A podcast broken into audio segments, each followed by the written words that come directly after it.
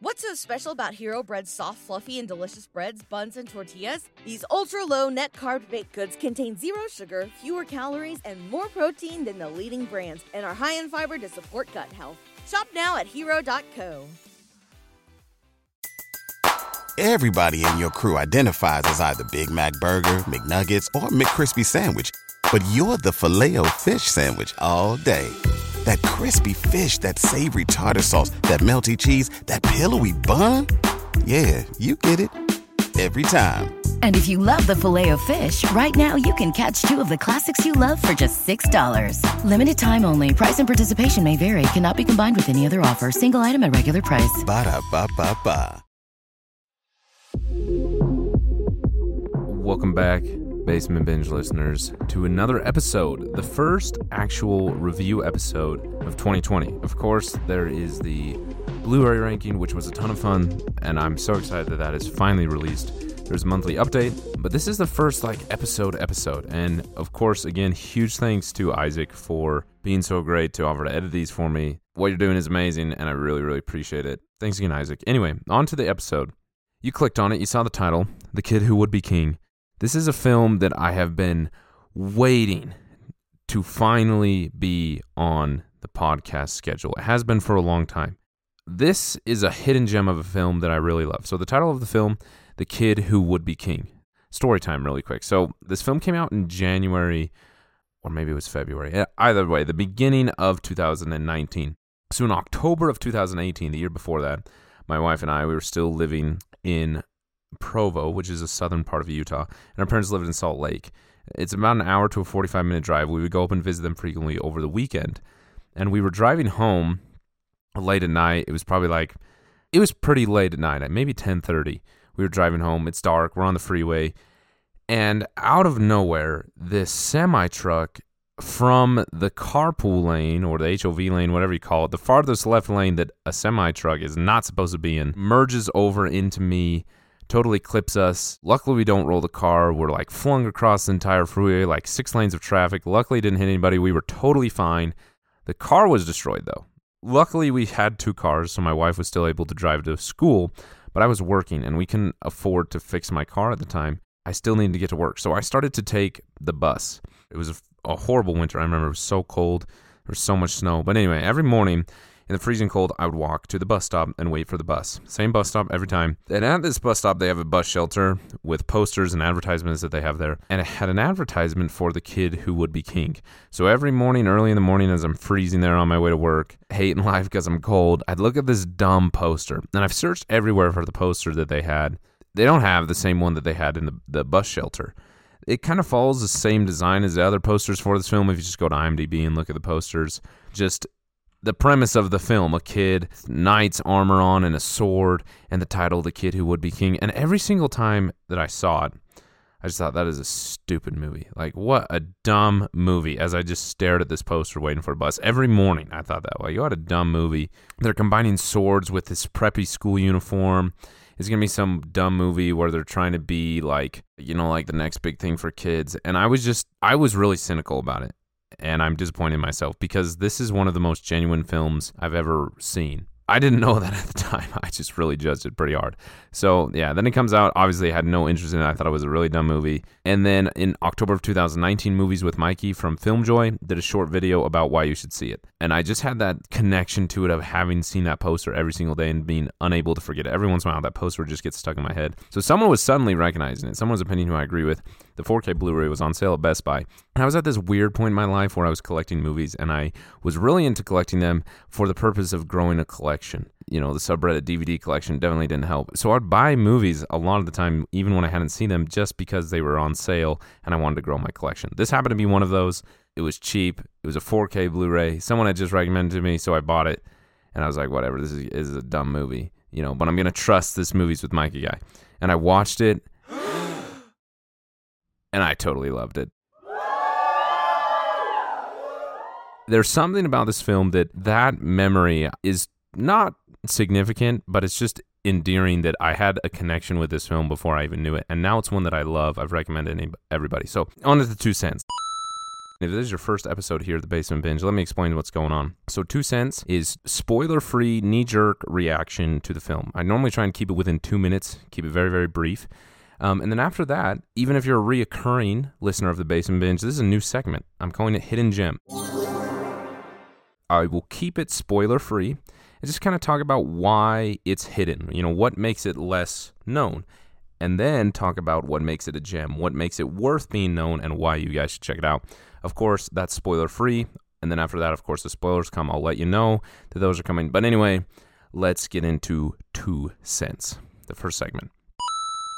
The film, by the name of it, The Kid Who Would Be King, and the posters of it, if you've seen anything, it's a retelling of the classic story of King Arthur, of the Sword in the Stone. I was never someone who was into knights and medieval fantasy as much as other people. My brother was really, really into that. I liked sci-fi, but he liked fantasy and he liked medieval knights and things like that. So I wasn't sure how this was going to go for me, you know, even after I bought it. But after seeing it, I have been unable to forget about this since seeing it. I've recommended it to everybody I can, and I've, like I said, been waiting for it to be on the schedule to be able to revisit it and to be able to talk about it because I just love it so much. It's surprisingly uncynical and full of heart and meaning. It's sincere and endearing and just loads of fun. It's the story of King Arthur with a sword in the stone, like I said, but told through the adventure of 12-year-olds. Obviously, so the main cast is these kids, but it's fantastical. It's full of myths and legends and sorcery and wizards and swords fights, and it's totally out of place in today's movie industry, and it makes me love it even more. Joe Cornish is the director. He directed Attack the Block, if you know him from that, and he's just perfect to direct this film for kids, about kids, that isn't a total attempt at just creating the next cash cow. This story is personal to him. He dreamed up this idea when he was 13, and it seals the sincerity of the message and the meaning behind it. It adds to the genuineness of it, that it isn't there just trying to make tons of money and hook your kids on the next thing, so you're going to have to take them to the theater every time to see the next sequel for the next few years. It's very genuine, and it's very weird. It's an anomaly and makes me love it even more. There's a ton of love about it. Because of the uniqueness of it and the rarity of it, it makes me treasure it. It makes me cherish it. But even without that, you know, even if medieval fantasy movies were the most common genre, especially for kids, this would still be great because it's so good at being that type of story and also has a great message. On top of that, it's really fun and hilarious. There's adventure, there's thrill, there's action, there's humor, there's heart, a great message like I mentioned. It's genuinely got it all, and it's well-directed, and the cast is endearing. It's just super, super fun to enjoy. It's hard to not get into it without any spoilers because I think knowing absolutely nothing about the film is better. You know, I'm just genuinely that way about films in general, but especially one of this type that really has good pacing and has a good story. It's amazing to follow along for the first time and to be so surprised by it. So that's your 2 cents, kind of knee-jerk reaction to the film and why I think it's so great and why I'm so excited to talk about it. But on to this new segment here called Hidden Gem. First, let's talk about why it's hidden.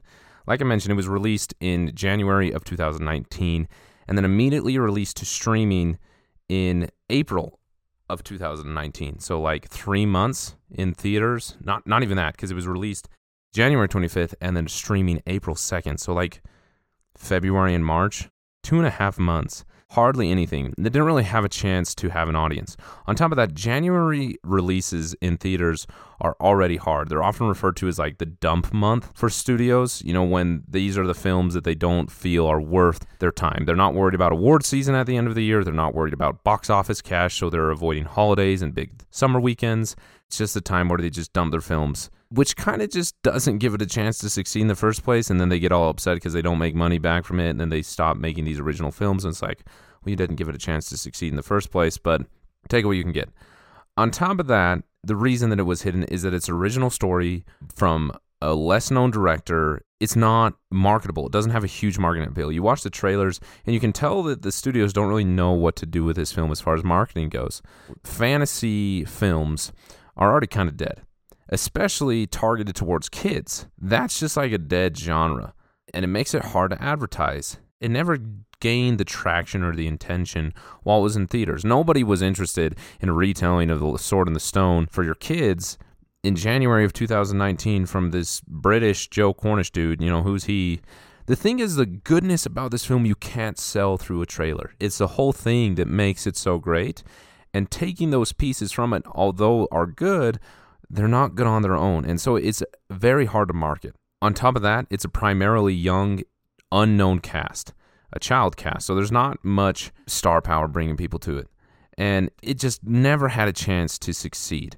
You know, original films don't do well in the current Hollywood world. And I think COVID is going to make that even worse. That's a conversation for another day. But these types of films aren't something that studios bank on to make a lot of money, so they don't position it to make a lot of money. People aren't interested in it. They don't have time for it. But even like me, you see the posters, you see the marketing, you're like, what a dumb movie. It's hard to sell the good qualities that this film has without seeing the film. And that's just difficult because films are business at the same time. And it's an interesting conversation between commerce and art and the confliction that those two have. Anyway, the film just wasn't set up for success, and it was also just a difficult genre. It's a dead genre, but it was directed by a filmmaker who really cares about this piece of work, and so he was going to release it anyway, and I'm just grateful he got their support. I honestly don't know why the studios greenlit this in the first place, but I'm really glad they did because I love it. So once the film was released, it didn't have good success. It was pretty hit or miss. It has a good critical response, especially with Rotten Tomatoes. It's certified fresh. It's an 89 or 90%, pretty high. But there's not a large amount of critics' response. More importantly, though, than a critic's response on Rotten Tomatoes for this type of film is parents' ratings. You know, this is a PG film. It's not even PG-13. It's targeted towards kids. It was advertised towards kids. It's a story about kids, and it's definitely worthwhile for kids, but parents are the ones deciding on whether their kid should go see a film or not. So these parents' ratings are pretty important. Common Sense Media is probably the biggest site for parents' ratings. It's one of the best. If that's something that you want, check it out, Common Sense Media. They have good reviews on there. Reading the reviews on Common Sense Media frustrates me. It's not that parents had something against it. It's not that they didn't value it. They didn't value the message or anything like that. And they do have a point in their complaints. And their complaints against it are it is a little violent and kind of scary, which would be too much for little kids. And I agree. You know, when you think of a PG film, the audience for that, this is definitely, I would think, too violent and too scary for them. For me, that's a good thing because, you know, not that I'm glorifying violence, but it is a well-told story and it's well-directed in that way. Doesn't fit the audience that it seemed to be advertised towards. So it's just this weird in-between content where it's a little too scary for kids, but not cool enough for teens, so no one went to go see it. You know, because parents are saying, don't take your kids, it's too scary. Teens aren't interested in this, and it's just left in no man's land. And this is just super funny. This has nothing to do with anything. This is just one review on Common Sense Media that every time I read it, I just laugh hysterically. I read it to my family. They think it's hilarious. Maybe it's a parody. Maybe I'm being parodied by this review, but I want to read it because it's hilarious either way. On Common Sense Media, I'm an adult who has no children, written by some SJW. That's literally their name, some SJW. Their rating is 1 star, that it should be rated age 18 plus because it attempts to introduce precocious and offensive material to young children. This motion picture adaptation of the children's classic The Sword in the Stone contributes to the modern totalitarian ideology. This form of government is practiced in countries such as North Korea and Syria. Young children should not be exposed to ideas such as dictatorship at such a young age. These forms of government are known for harsh laws that contradict the basic human rights laid out in the Bill of Rights. We cannot let this new generation experience the horrors of these vile governments. By not taking your child to see this motion picture, you protect the integrity of this modern age. It's like they didn't even see or understand what the film stood for. But that aside, that 100% completely aside, the film didn't do great among parents. It's, like I said, it's too scary for kids. So it just didn't ever have a chance to be seen. Unless somebody like me right now is telling you to watch it, there's not really a reason why you would find this, why you would ever search for it on your own. Once it was on streaming, you know, unless you're really into the niche thing of the story of King Arthur, you're not going to watch this. You're not going to find it. You're not going to have an interest on it. It's on nobody's radar. And if you were going to go see it in theaters, the parents' review probably took it off your radar because it's a PG film. And anyway, even trying to get my family to watch it, they just don't have an urgency for it because it's not on anyone's radar. And the sad thing is, everyone should have urgency to see it. It's so good. I've recommended this to everyone I can because it's hidden, but it deserves a recognition whether it's hidden or not. Just some other things, you know, proof that it really was hidden in the box office, didn't do too well. It has a $59 million budget, and it did not do well. In the U.S. box office, its opening weekend only made $7 million. In the U.S., it grossed about $17 million total, and worldwide, $32 million. Through marketing and other things like that, losing Fox, the studio, produced it like $50 million. That's a lot. It just did not do good. So clearly, when it dies, you let it die. You don't try and get any more out of it. So it never had a chance to succeed, and when it didn't, it just fell off into the abyss. But let's talk about the other exciting part, why it's a gem.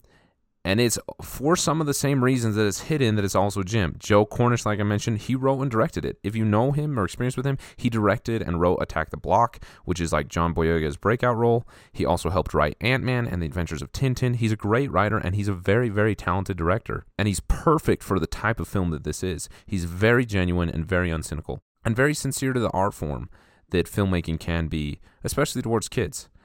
On top of that, it's an original film released in 2019. That's something that deserves to be treasured and respected, especially going forward. It's a kids' fantasy movie that isn't focused on creating the next series for you to have to take your kids to constantly, so it feels very, very genuine. All these things that cause it to be hidden are also the reasons why it is so much worth your time. On top of that, the cast is phenomenal. They may be kids, they may be really, really young, but they're great. Andy Serkis' son, Louis, is the title character Alex in this. His mother, played by Dennis Go, I think that's how you say your last name. She's amazing. Rebecca Ferguson is in this for like a few moments. She soaks up every moment. Angus Imrie is in this. Patrick Stewart. The cast is genuinely great.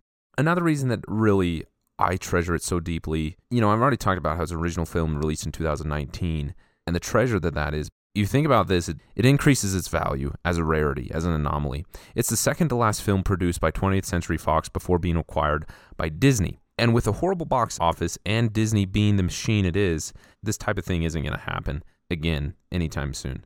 For this to even exist at all makes me cherish it even more, especially the fact that I know this type of thing is going to happen less and less because of how poorly it did do. And so for that reason, I want to recommend to everyone because it deserves so much more than it got. Who knows the next time we're going to get something like this again. Beyond those reasons that also made it hidden, it's just a film that has so much heart and sincerity. I keep saying that, but I'm trying to keep it spoiler-free. It doesn't hold back in discussing and presenting the difficult situations that kid finds himself in these days. Alex, the main character, has to deal with the weight of growing up, the weight of understanding harsh reality of living and being adult, the wonderful twists and turns that are included in growing up and being adult. He faces demons, literally. He learns the importance of leadership and unity and community and respect and honesty. And he also realizes the truth of people's mistakes and the harshness and difficulty that brings to life. It doesn't shy away from the realities of life, but it is so hopeful and optimistic in how we can still be better than those things. It's just amazing to see Alex's journey. It's so great. There's just so much to love about it. So that's why you should check it out. You know, if you signed up for HBO Max to watch Wonder Woman, I'm so sorry. Maybe you liked it, but I bet you're most likely disappointed. And you're looking for something to watch and you want to watch something with your family or even on your own, this is currently streaming on HBO Max. Check it out. It's worth it. I promise. You will not be disappointed unless you're just a cynic and you're looking for like some intense over-the-top action thing. Understand that it's a kid's movie about kids and it's so genuine and so endearing, and go have fun with it and be touched by what it has to say. It's very similar to like Paddington 2, but in a fantasy medieval story that's very well directed and is lots of fun. So go check it out. It's on HBO Max. But now the spoilers are coming. Feel free to stick around. I think you should, because the more you learn about the film, the more you're going to love it. But it's a difficult balance because it's fun to experience it for the first time and be wowed by what it does. So, I don't know. It's up to you. If you're not going to watch the film, listen to the podcast. Let's move on to the next segment. That was a really, really long introduction. Let's get into the spoilers. Let's really get into the meat of why I'm excited to talk about The Kid Who Would Be King. So, next segment.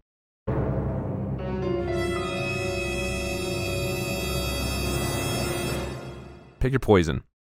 Pick your poison is a rating scale here at the Basement Binge, which is all about how I would react to a film based off money involved in it and time, investment. So bottom of the list, after watching it the first time, never watch it again. Very self-explanatory. Above that is to stream it. If it was on a streaming service I'm already paying for and I'm looking for something to watch and there's just kind of like a void of entertainment, I'd let it fill that hole. Above that is to rent it, be willing to pay a few bucks. watch it once, and the top of the list, best award is to buy it. Full price, watch it as many times as you want, get the bonus features, all those things. So for me, if you can't tell, it's an easy buy. I already did bought it. I bought it blind based off a recommendation, and I'm so grateful that I did, and I'm so grateful that I have it. There's a rare ranking or reward that we give out to films here at the Basement Binge, and that's to buy it as a gift for someone else. Your trust in the quality of it is so good that you can give it to someone else even without knowing their taste in films. And this is one of those that deserves that award, because I really think if people would take the time to sit down and watch it, they too would be impressed by how genuine it is and how great it is. For myself, though, it's one that I've revisited many times before, and I know I will continue to revisit. I'll revisit with my family again and again, my future family. It's fun, it's adventurous, while being heartfelt and sincere. It's just easy to rewatch and easy to recommend. But now we're actually going to get into the spoilers, even though I said we already were, with the next segment, Binge Points. So these are just fun things I like to point out about the film that aren't necessarily connected to something, but are just a lot of fun. Anyway, the film opens with an animation and narration with Patrick Stewart that is just amazing. I want more of that animation. There's a book that's a big part of the film that Alex reads, and it has the same type of animation. We need to get like a spin-off of that. That animation is amazing. I'm a huge fan of 2D animation. It was so great. Just the cherry on top. You know, I talked a little bit about the cast and how great they are, especially Angus Imrie, if I'm saying his name right. He plays the young Merlin. He is great. I am going to watch his career with great excitement for what he does. He's so invested in a role. He's perfect in this. He's funny. He's uplifting. He's great. But watching the bonus features, he did something intense. Maybe he's just like full-blown meth, and I don't know. In the film, the characters take a journey from Bodmin Moor to Tintagel Island, which in the movie they say is about a 20-mile walk. If you look it up on Google Maps, it says it's roughly about 15 miles, but that's walking on roads, roughly a 5-hour walk estimated. So anyway, Angus, the actor for Merlin, when he read that in the script that they did that on his own without telling anybody, he just went and got on a bus, went to Bodmin Moor, and then set out, following the stars, slept out in fields under the stars just on his own, and walked to Tintagel Island on his own. He didn't have a map. He just followed the stars. And then when he got to Tintagel Island, he swam in the sea and then hitchhiked his way back. He just left without telling anyone. I think that's so great. Especially watching Angus in the film and then knowing that they did that. It's just, he's so great. I can't wait for him to be in more things and to have a breakout role. You know, Joe Cornish, you know, he got John Boyega. Maybe we can have the same thing with Angus because he deserves it. His humor's great.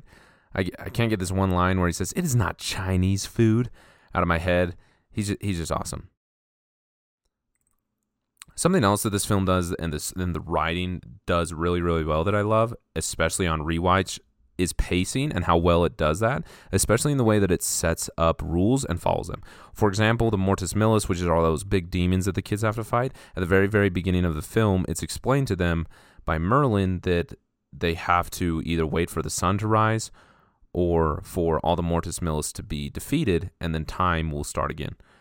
And it follows out rules consistently throughout the film in a lot of funny ways and also a lot of unique ways. And knowing that it's following those rules allows the pacing to go really, really well. Another great thing about this film is the music. I listen to this album all the time, over and over and over again. Even as I was finishing up the writing, I just listened to the album and it got me right back into the mood of the film. It's your typical fantasy orchestral tones with plucky strings, but then it has these vibrant synths coming in. It's a great score, super duper underrated, especially the album mix of Arthur's theme. That alone is just a great single to listen to. Great score for this film. I also mentioned how this movie's funny. This humor has great timing. That's one of the best things about this humor in this film, especially for Merlin, is just the timing. It's hilarious. Other fun details to point out is sunsets are a big part of the story, like I mentioned. And they capture a lot of beautiful sunsets as a part of that. And they really just genuinely look so great. So, yeah. The other cool things, I mentioned how Joe Cornish had this idea since he was 13. He saw E.T., he saw Excalibur, kind of had an idea to fuse those two types of stories together. And also thought about what would it be like if there was a medieval story, you know, with the modernized world. What would that be like? And a few years later, a few as in like 30, he's now making the story, and he does a great job, and I'm excited that he had an opportunity to do something that he's been thinking about since he was 13. So other great things, the actor Dean, who plays Betters, had never been on stage in front of the camera, never acted before in his life. He saw that they came to his school looking for kids, and he signed up on his own and went and had an audition, and they saw him, and they just knew that would be Betters. And he is so good as Betters. He brings a charm and what's the word I'm searching for? Vulnerability, a naivety, however you say that word. He's very naive, and kind, and humble, and meek. A meekness, that was the word I was searching for, that I think is just because of that, who the individual Dean is, and the way he plays Betters is great, especially as never acting before in his life. I would have never guessed that, because he's actually quite good for a child actor. Speaking of child actors, the actor who plays Alex, the main character, Louis Serkis, which is Andy Serkis' son, he didn't want to be in the film. He came home from school. His mom was like, "Oh, son, you've got auditions for a film." He's like, "Oh, I don't want to go. I just want to go play with my friends." He didn't want to be in the film. He didn't want to go try out. He wanted to play with his friends. And his mom was like, "Well, I'll buy you pizza if you go and do the tryout or the audition." So he got the audition and obviously got the role. I don't know if he got the pizza, but he got the role and he did a great job. I just think it's just endearing that he just wanted to go play with his friends. He's such a kid, and I think it's great to see kids being kids. And that was one of the funnest things about watching the behind the scenes and the extras, was those small moments where you saw the kids on set and on location just being kids together. And it's really heartfelt, and it's really sincere, and it makes me appreciate it even more because they let these kids be kids in this story. Other things, Rebecca Ferguson, she's in this for very, very limited time. She was only there for like 2 days, I think, between shooting Dr. Sleep. But every moment she just soaks it up. She's just the most over-the-top villain as Morgana through her design and her voice acting. And Rebecca Ferguson is just great. She just soaks it up, everything she's in. The cinematography is done by Bill Pope, who's known for doing the Matrix films, Spider-Man 2, Baby Driver, other great films. He's currently working on Shang-Chi and the Legend of the Ten Rings. He did a little Alita Battle Angel. He's done a lot of great films. Very, very talented cinematographer, and he does a really great job. There are some moments of just wow. You know, it's not the typical moments you have like when watching a Roger Deakins film, for example, but something about the composition and the framing and the iconography I'm seeing. There's these few frames throughout the film that I just can't get that image and that composition out of my head. I can't forget it. There's lots of moments that it's just what is combined on screen is so pleasing, especially the ending scene at the school with the eclipse. I'll talk about that a little bit more later. Just a combination of everything working together and then going through the lens of the camera in that great composition is just unforgettable. And now this isn't something that you normally notice, and I have no idea why I noticed it this time. You know, it's when it's done right, you shouldn't notice, but for whatever reason, I noticed it in a positive way this time. The focus pulling in this film is amazing. Don't know why I noticed that this time, but it was so good that I wrote a note down. Binge point. Interesting one. Okay, that's all the binge points. It's a very, very simple film. It's original story. There's no Easter eggs. I don't know the story of King Arthur that much. The binge points of this film is just how genuine it is and how great everyone involved in it is and how all that coming together makes it so great. The second to last segment, least and likes. So this is where I talk about my least favorite scene and my favorite scene, or least favorite part of the film and favorite part of the film. So least favorite, very, very simply, is the annoying amount of green screen. There's a lot of skylines and sunsets, like I mentioned earlier, that are filmed on a stage. And you can tell, you know, they have some close-ups with the actors, and you can just tell that they're on a set, they're on a stage. And that the skyline we're seeing, as beautiful it is digitally placed behind them. That's kind of annoying. Especially contrasted with the great locations they got. They go to a lot of great locations, and it's just beautiful. The wide landscape shots are some of the best, and it's just hard not to notice the blue screen skylines and the use of that after getting those great locations and some great iconography, like I mentioned. So that's my least favorite thing, is that I can't not notice that, and the horrible contrast that it has between the great iconography and locations and then the poor digital skylines. But onto my favorite part, my like. This is that final scene that I mentioned at the school with the eclipse. It's just that final scene when it shows the kids getting ready, getting armor, choosing to be knights, blah, blah, blah, blah, blah. The pacing, the style, the production design, the kids getting ready, having a sign as a shield, the triumphant score. It's all just so clever in the way that a school becomes a fortress with all its modern flair. And then we get this great music as there's just these simple push-ins of great composition of these kids posing with eclipse glasses on. And I laugh my head off every time, and I love every moment of it. It's just that image, that push-in, when you see it, you'll get it. It's so great seeing all of that come together, and all of it means for the characters in that moment as well. Just a beautiful melding together of all the things that make up a film. Synthy, fun music with kids wearing eclipse glasses. It's just something I'm never going to forget. It's ingenious and loads of fun. That's my favorite part, without a doubt.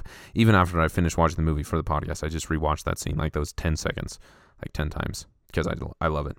So on to the last segment here. This is why this film sticks with me. Fall in. So here at the Basement Binge, if this is your first episode, of course, thanks for being here. But Fall In, what it is where I dig into the themes or messages or meanings of the film that I really value and can pull out of it, and why it sticks with me and why it's important and how we can become better individuals because of it. And this is a great film to do that. There's two things that I want to talk about, two themes. One of them's a strong theme. We're going to talk about that one second. The first one is more of a motif than it is a theme. There's definitely a lot of strong moments in it, but it's not developed throughout the entire film, and it's not as strong, that it feels more like a motif than just kind of a side thing that's happening because of the nature of the actual theme. But I want to talk about it. Whether it's a motif or a theme, I just want to talk about it. I think it's awesome. It comes in a small moment, kind of when it's first noticed, when Alex beats up Lance. He does something good. Betters is being bullied, his friend, and so he stands up to the bullies, Lance and Kay.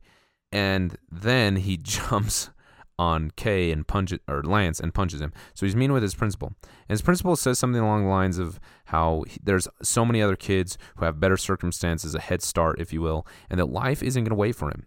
That's a big moment that has an effect on him, where he realizes he's growing up, and you see him and how he reacts to Betters. That Betters is trying to hold on to this childhood. He's a pure, meek, naive kid, and Alex is having this harsh time where he's realizing things change, and I've got to grow up, and I'm a nobody at this school, and we can't be this way, and so on and so forth.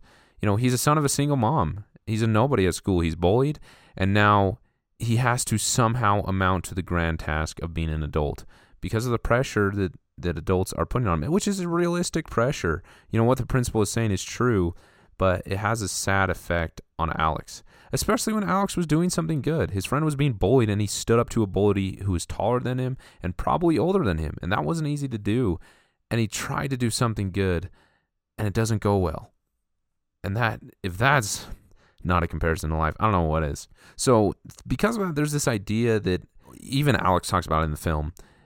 There's this idea that somehow to achieve this greatness, it comes from bloodlines or some type of heirship, some nobleness, if you will. He mentions specifically Alex. He mentions in the film Harry Potter, Luke Skywalker, and even the legend of King Arthur that the film starts with mentions how Arthur, who pulled the sword from the stone, was a long-lost son of the previous king who put the stone there. So the idea that having this bloodline, this connection to some great family is what brings about your greatness. Alex goes on a quest to find his dad because he thinks that his dad's going to be able to connect him to this powerful bloodline, and that's the answer to this quest against Morgana. And that's probably the answer to his quest for greatness and this responsibility that all these adults are putting on him.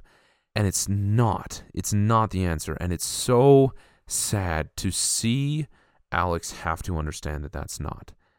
And especially in the relationship to his dad, to understand that his dad is an alcoholic and probably wasn't a very good dad, and that his mom is doing the best she can to be a good mom for him, and the challenges that come along with that, and having to be let down by adults, and having to face the harsh reality of the truth, that he may truly be a nobody, but that's not the message. That's just kind of the precursor to the message. This harsh truth, this sadness that comes upon him is so horrible. And that it's a very great moment from Louis Serkis acting. But anyway, he chucks this book that he's been following, trying to go on the same quest as King Arthur and the Knights of the Round Table. He chucks it off, and Merlin comes back. And Merlin in the film, hopefully you've watched it by this point, but there's two versions of Merlin. There's a young version of Merlin played by Angus, and then there's an older version of Merlin, Patrick Stewart. And they're interchangeable. It's a disguise that he has, but the older Patrick Stewart shows up whenever the kids need some wisdom. And it's great because Sir Patrick Stewart is perfect for this. He gives some really great wisdom as Alex is going through this heartbreak of realizing that his father wasn't some noble person, that he isn't a descendant of some bloodline, and almost coming to the realization that that's not the answer to achieve his greatness. So Patrick Stewart, as Merlin, comes back with his great wisdom and says, from the film, quoting it, "The sword doesn't care who your parents are. It doesn't choose by birth or blood, but by heart and mind. If your legends say different, then perhaps you must write them anew. You need nothing but that which you already have." And it's so genuine to tell a kid that they've got everything that they have to be legendary. It's not birth or blood, but our hearts and our minds that lead to greatness. And it's hard as a kid. You know, there's a deleted scene where it mentions, I don't know remember the exact words, but something on the lines about how we change myths into something that we can't become. These myths are legendary. We create these legends to be something beyond achievable. I think subconsciously legends are legendary, not so much because of what they are or who they are, but because of what we are not in comparison. And I'm getting emotional because it reminds me of this conversation I had with our landlords that we live with here, my wife and I, just a few days ago, that was really eye-opening for me. So our landlords, he works in schooling and teaching somehow. He was a first-grade teacher, and then I think he was a principal. It wasn't clear to me what he was, and I should have asked him, but I was having such like an epiphany, eye-opening moment that I didn't even ask, and that was mean of me. But he is into schooling, and he's into the effects that schooling can have on children. They have a few kids. Obviously, that's on his mind a lot, and he has really amazing insights about it. But anyway, he opened my eyes to this experience that I had that I never put the pieces together. As a kid, I was super hyper, super ADD, couldn't focus, always moving around in my seat.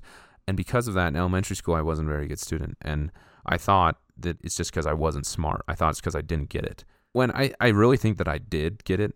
There are moments where I really did understand it, and I was really good at doing my homework, but in class, my teachers thought I was nuts. On top of that, I'm dyslexic, and it was really, really bad in elementary school, particularly in 2nd and 3rd and 4th grade, and even 5th grade. And because of that, I would be taken out of class with a desk that was stuck in the hallway next to the classroom with a teacher, and I would be forced to read. They were doing their best to help me with my dyslexia and my focusing, but it made me feel like I wasn't as good as everyone else. I was some lower version that didn't get to be a part of class because I couldn't even read, so I had to be stuck in the hall reading on my own. It's not that anyone ever told me that. They were definitely trying to help me, but it wasn't until junior high where two teachers, Mrs. Hemmert and Miss Jackson, they believed in me, and they helped me realize that I didn't have to be something I wasn't to achieve this great status that a lot of my friends were at. And because of them and the way they helped me use what I had, and I realized that I was actually kind of smart. And I don't want to talk about myself like I'm so great. I was preparing this podcast. I'm thinking about this theme, the reason why I love this film, and then I have this conversation, and I realize that happened to me, that there was this level of greatness that people could achieve who weren't me, who were different than me, who had different talents or different bloodlines or different capacities or had the ability to draw a sword out of the stone. And I wasn't, because I'm the dumb kid in the hallway who can't read. And I love what Patrick Stewart said. I should say Merlin, but the fact that it's Sir Patrick Stewart in a kid's movie just makes it even better. It doesn't care who your parents are. It doesn't choose by birth or bloodline, but by heart and mind. And if legends say different, we need to write them anew. And that's empowering to kids, and I hope that kids really, really believe that. You don't have to be a noble son of a king to achieve your potential. You know, just live the chivalric code, like Merlin says. All joking aside, this is actually a genuine way to live. He mentions the chivalric code, the 4 things they must live by. Honor those you love, refrain from wanton offense, which is deliberate or unprovoked offense, speak the truth at all times, and persevere in any enterprise until the end. You know, genuinely, jokes aside, that's a magnificent way to live your life and reach your potential. You know, there's nothing about bloodlines, there's nothing about heirship, there's nothing about nobility or being a Skywalker or anything about that. Your potential, you've got all you need to unlock it. And some people have a bigger battle to do that than others. And of course, some people have circumstances that can help them, but I love the fact that we don't have to be something we're not to be legendary. Different generations need to be able to write these legends for themselves because of who they are and what they're experiencing. So that was a little motif throughout the film. It was very small, but it was very impactful to me. But this is a theme, the one that I love, and it's kind of revolving around the idea that it's a really, really hard time to be a kid.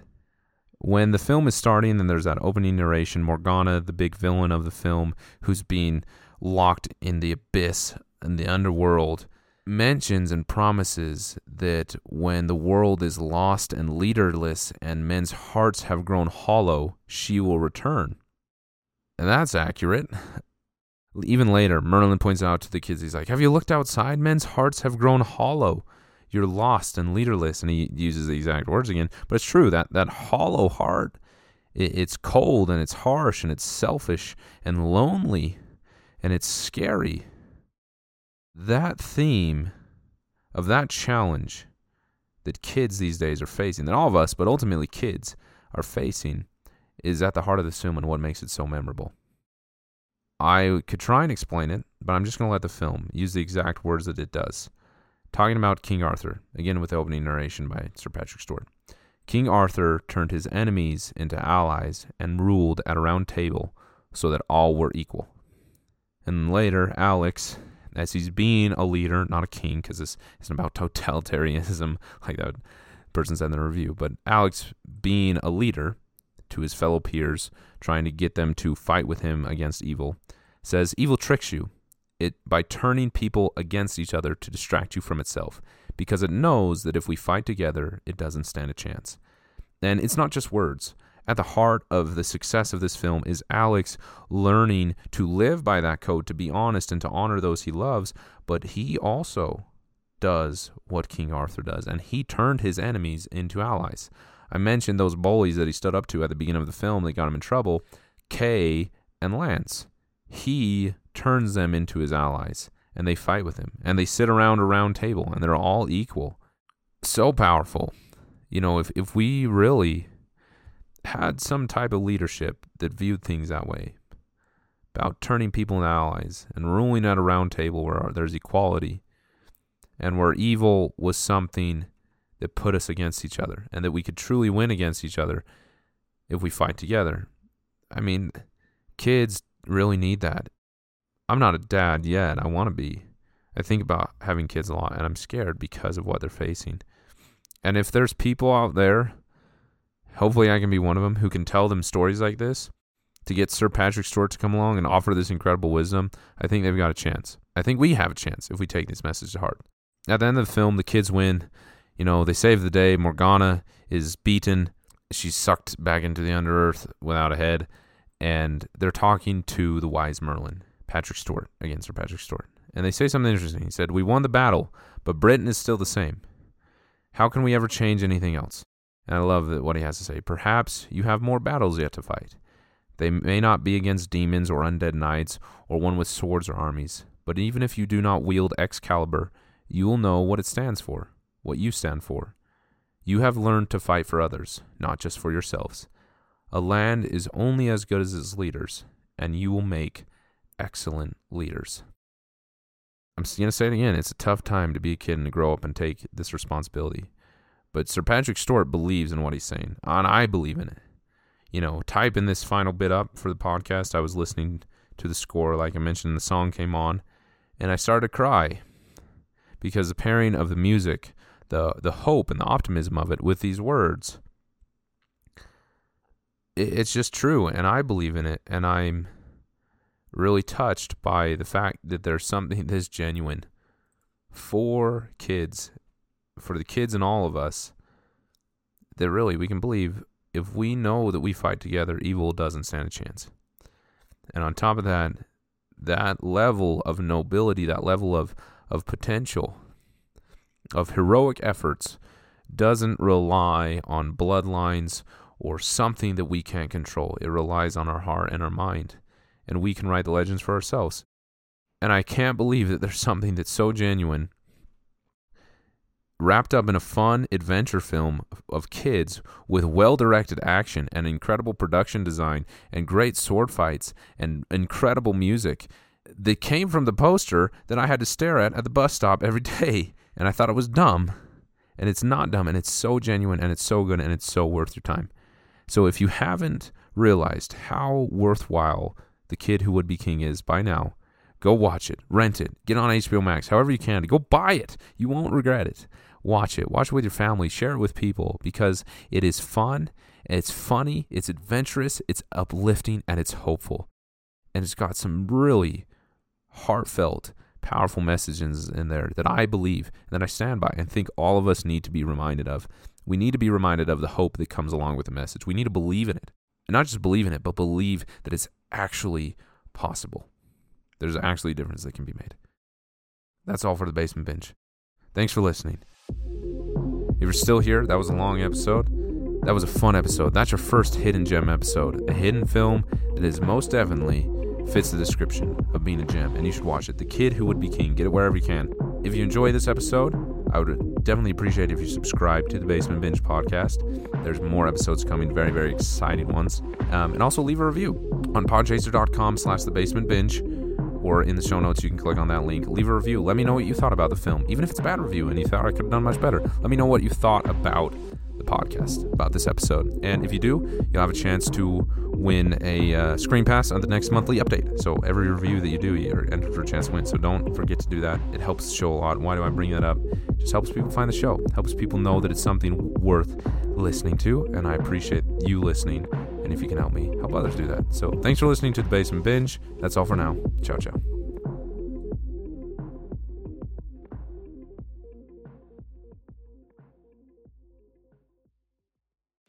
What's so special about Hero Bread's soft, fluffy, and delicious breads, buns, and tortillas? Hero Bread serves up 0 to 1 grams of net carbs, 5 to 11 grams of protein, and high fiber in every delicious serving. Made with natural ingredients, Hero Bread supports gut health, promotes weight management, and helps maintain blood sugar. Hero also drops other limited-edition, ultra-low net carb goodies like rich, flaky croissants and buttery brioche slider rolls. Head to Hero.co to shop today. When everyone's on the same page, getting things done at work is easy. Make a bigger impact at work with Grammarly. Grammarly is your secure AI writing partner that allows your team to make their point and move faster. You can even save time by going from spending hours editing drafts to just seconds. Join the 96% of Grammarly users that say it helps them craft more impactful writing. Sign up and download Grammarly for free at grammarly.com/podcast. That's grammarly.com/podcast. Easier said, done.